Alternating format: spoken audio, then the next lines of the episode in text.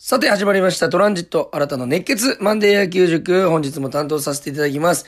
RKB ホークス応援団長トランジット新たですよろしくお願いいたしますさてえー、週末のロッテ戦でございますけども、えー、一勝一分けで一試合がね、雨のため中止ということで、えー、一試合も負けることなく、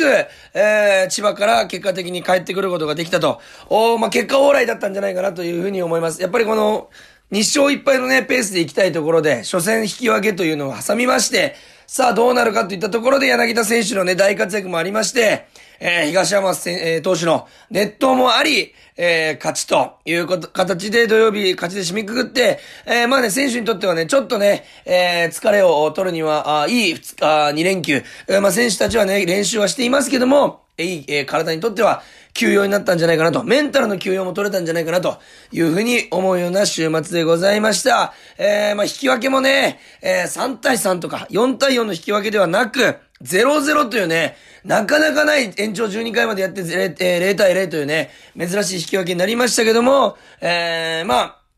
佐々木朗希投手相手に、まあ最低というか、一番まで負けが嫌だった中で、えー、勝ちとはいきませんでしたけども、引き分けに持ち込むことができた、あと考えると、まあ素晴らしかったんじゃないかなと。いうふうに思います。明日から始まるね、えー、日本ハムとの試合、えー、熊本でやりますけども、えー、そちらに向けて、えー、いい形で、えー、まあ、えー、試合を運ぶことが、できたんじゃないかなというふうに思います。えー、今日もですね、メールをいただいております。ありがとうございます。まずはですね、えー、ラジオネーム、ハッスルさんからいただきました。ありがとうございます。えー、いつもラジオ楽しく拝聴させていただいております。いや、こちらこそ、ありがとうございます。えー、ここまで、えー、オスナ投手が、かなり、えー、いい調子で来てると思いますけども、オスナ投手の凄さって何ですか？新田さんなりの解説をお願いしますと。え、金曜日もね、オスナ投手、いい投球をしてくれたと思いますけども、えー、3奪三振、1イニング3奪三振の高騰でございました。えー、まあね、オスナ投手ロッテから、えー、ホークスに移籍してきてくれたんですけども、えー、ここまでね、本当に完璧な投球まだ1失点もしてない、えー、無失点のまま、えー、守護神として活躍してくれてるんですけども、何が僕一番すごいかって、やっぱ12球団でトップレベルのものが一つだけありまして、それが、まあね、球のスピードとか、えー、マウンド度胸もそうなんですけども、やっぱりストライクゾーンで勝負を全球できるというのが、オスナ投手の強みなんじゃないかなと。コントロールが強みなんじゃないかなというふうに思います。えー、それどういうことかと言いますと、やっぱりね、球が速かったりとか、えー、まあ、えー、三振がね、よく取れるピッチャーというのは落ちる球とかありますので、ボール球が増えてきたり、まあ、フォアボールがね、えー、出してしまうケースもあります。そしてフォアボールを出すと、やっぱり終盤のピッチャーって1点を争うゲームの中で投げますんで、とてもきついんですけども、えー、オスナ投手はその点、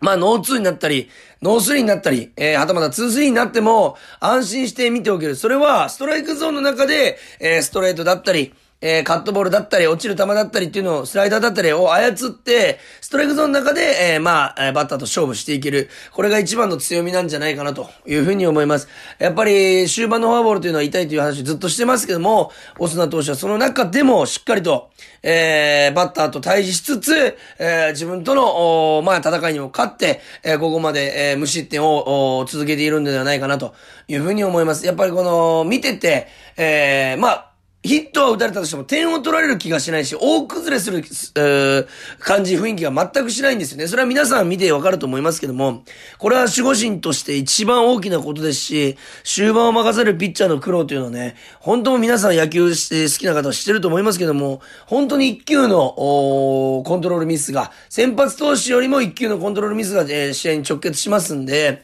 その中でね、ストライクゾーンで勝負しつつバッターも打ち取りつつというのが、ああとてもすごい、凄さだなというふうに思います。さすがメジャーでも結果を残してきただけある選手だというふうに思います。これからもね、ホークスをね、勝利に導いてくれるんじゃないかなと、いうふうに思います。メールいただきました。ありがとうございました。あ続いてもメールいただいております。続いてはですね、えー、パリーグ好きさんからいただきました。ありがとうございます。えー、ここまでホークス少しの勝ち越しを作っている状態で来ておりますねと。その中で、えー、これからのキーマンになる選手を教えてください。よろしくお願いしますとメールいただいております。ありがとうございます。まあね、ここまでね、柳田選手がね、序盤調子があまり上がらない中で、終盤上げてきて、今もね、ホームラン数、えー、まあ、かなり出てきましたし、もうもちろん打率もすごいことになってきました。やっぱり柳田選手ってすごいんだなというのを実感しておりますんで、まあそもそもね、柳田選手はね、え、どの年代、え、どの試合、どのシーズンでも、え、キーマンになるのは確実なんですけども、やっぱりこうなってくると、おやっぱ柳田選手だけに頼れないというのが出てきます。えー、で、栗原選手もね、ここまでサヨナラヒット打ったりとか、えー、打点をチーム1、えー、リーグ1稼いだりと、チーム引っ張ってきてくれてるんで、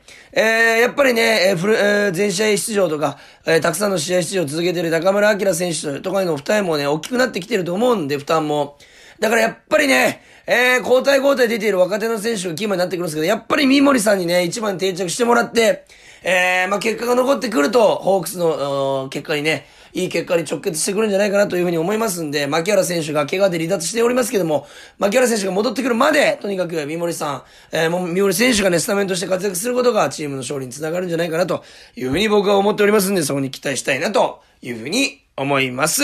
さあ、今日もメールありがとうございました。えー、来週からもですね、皆さんのメール、たくさん、えー、お待ちしております。それでは2試合になります。えー、少し時間短いかもしれませんけど、今日もマンデー野球塾、ー、始めていきたいと思います。それでは行きましょう。プレイボーランジット新たの熱血マンデー野球塾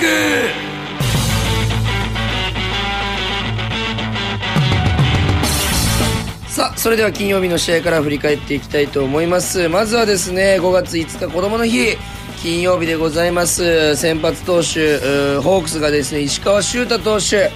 えー、まあ、8回途中7回ですかね、えー、まあ、106球4安打 8, 8奪三振無失点ということで、えー、まあね、石川投手らしい、えー、投球になったんじゃないかなと。途中ちょっとね、えー、やばい当たり、まあ打たれたかなと思う当たりもね、逆に戻されたりと、いうことで、石川投手にとってはまあね、ラッキーな、あ当たりもありました。えー、相手投手が佐々木朗希投手ということで、かなりプレッシャーもね、えー、あったと思うんですけども、無失点でマウンドを降り続けてくれた。さすがの投球だったんじゃないかなというふうに思います。佐々木朗希投手は89、えー、5回89球、12奪三振。5、3、15でございますんで、15個のアウトのうち12個を三振で取ったと。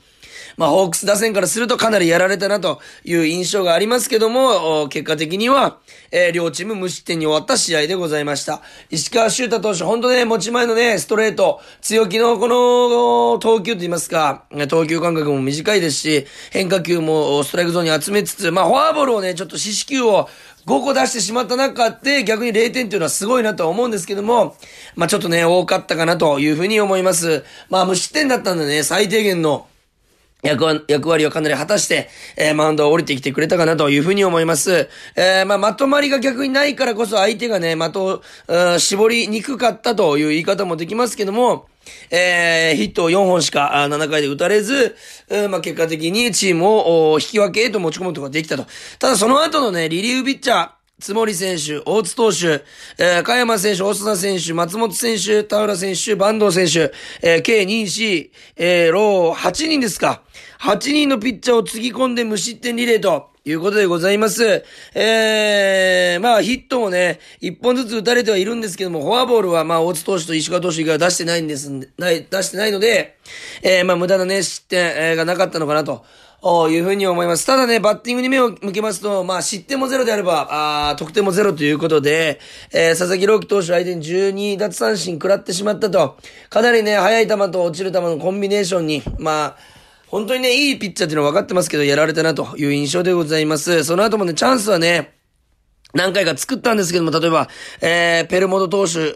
ペルドモ投手か、あとかは、えー、まあね、チャンス作りつつも、お得点がね、取れなかったのかなと、えー、いうふうに思います。かなりね、あのー、まあ、フォアボールとか、ヒットで、えー、得点圏までランナー進めたんですけども、おなかなかあと1本が出なかったと。ホークスがちょっとね、最近苦しんでる形で、えー、引き分けになってしまったと。ただ、そんな中でね、えー、1回の表、中村明選手がね、これ僕ラジオで聞いてたんですけども、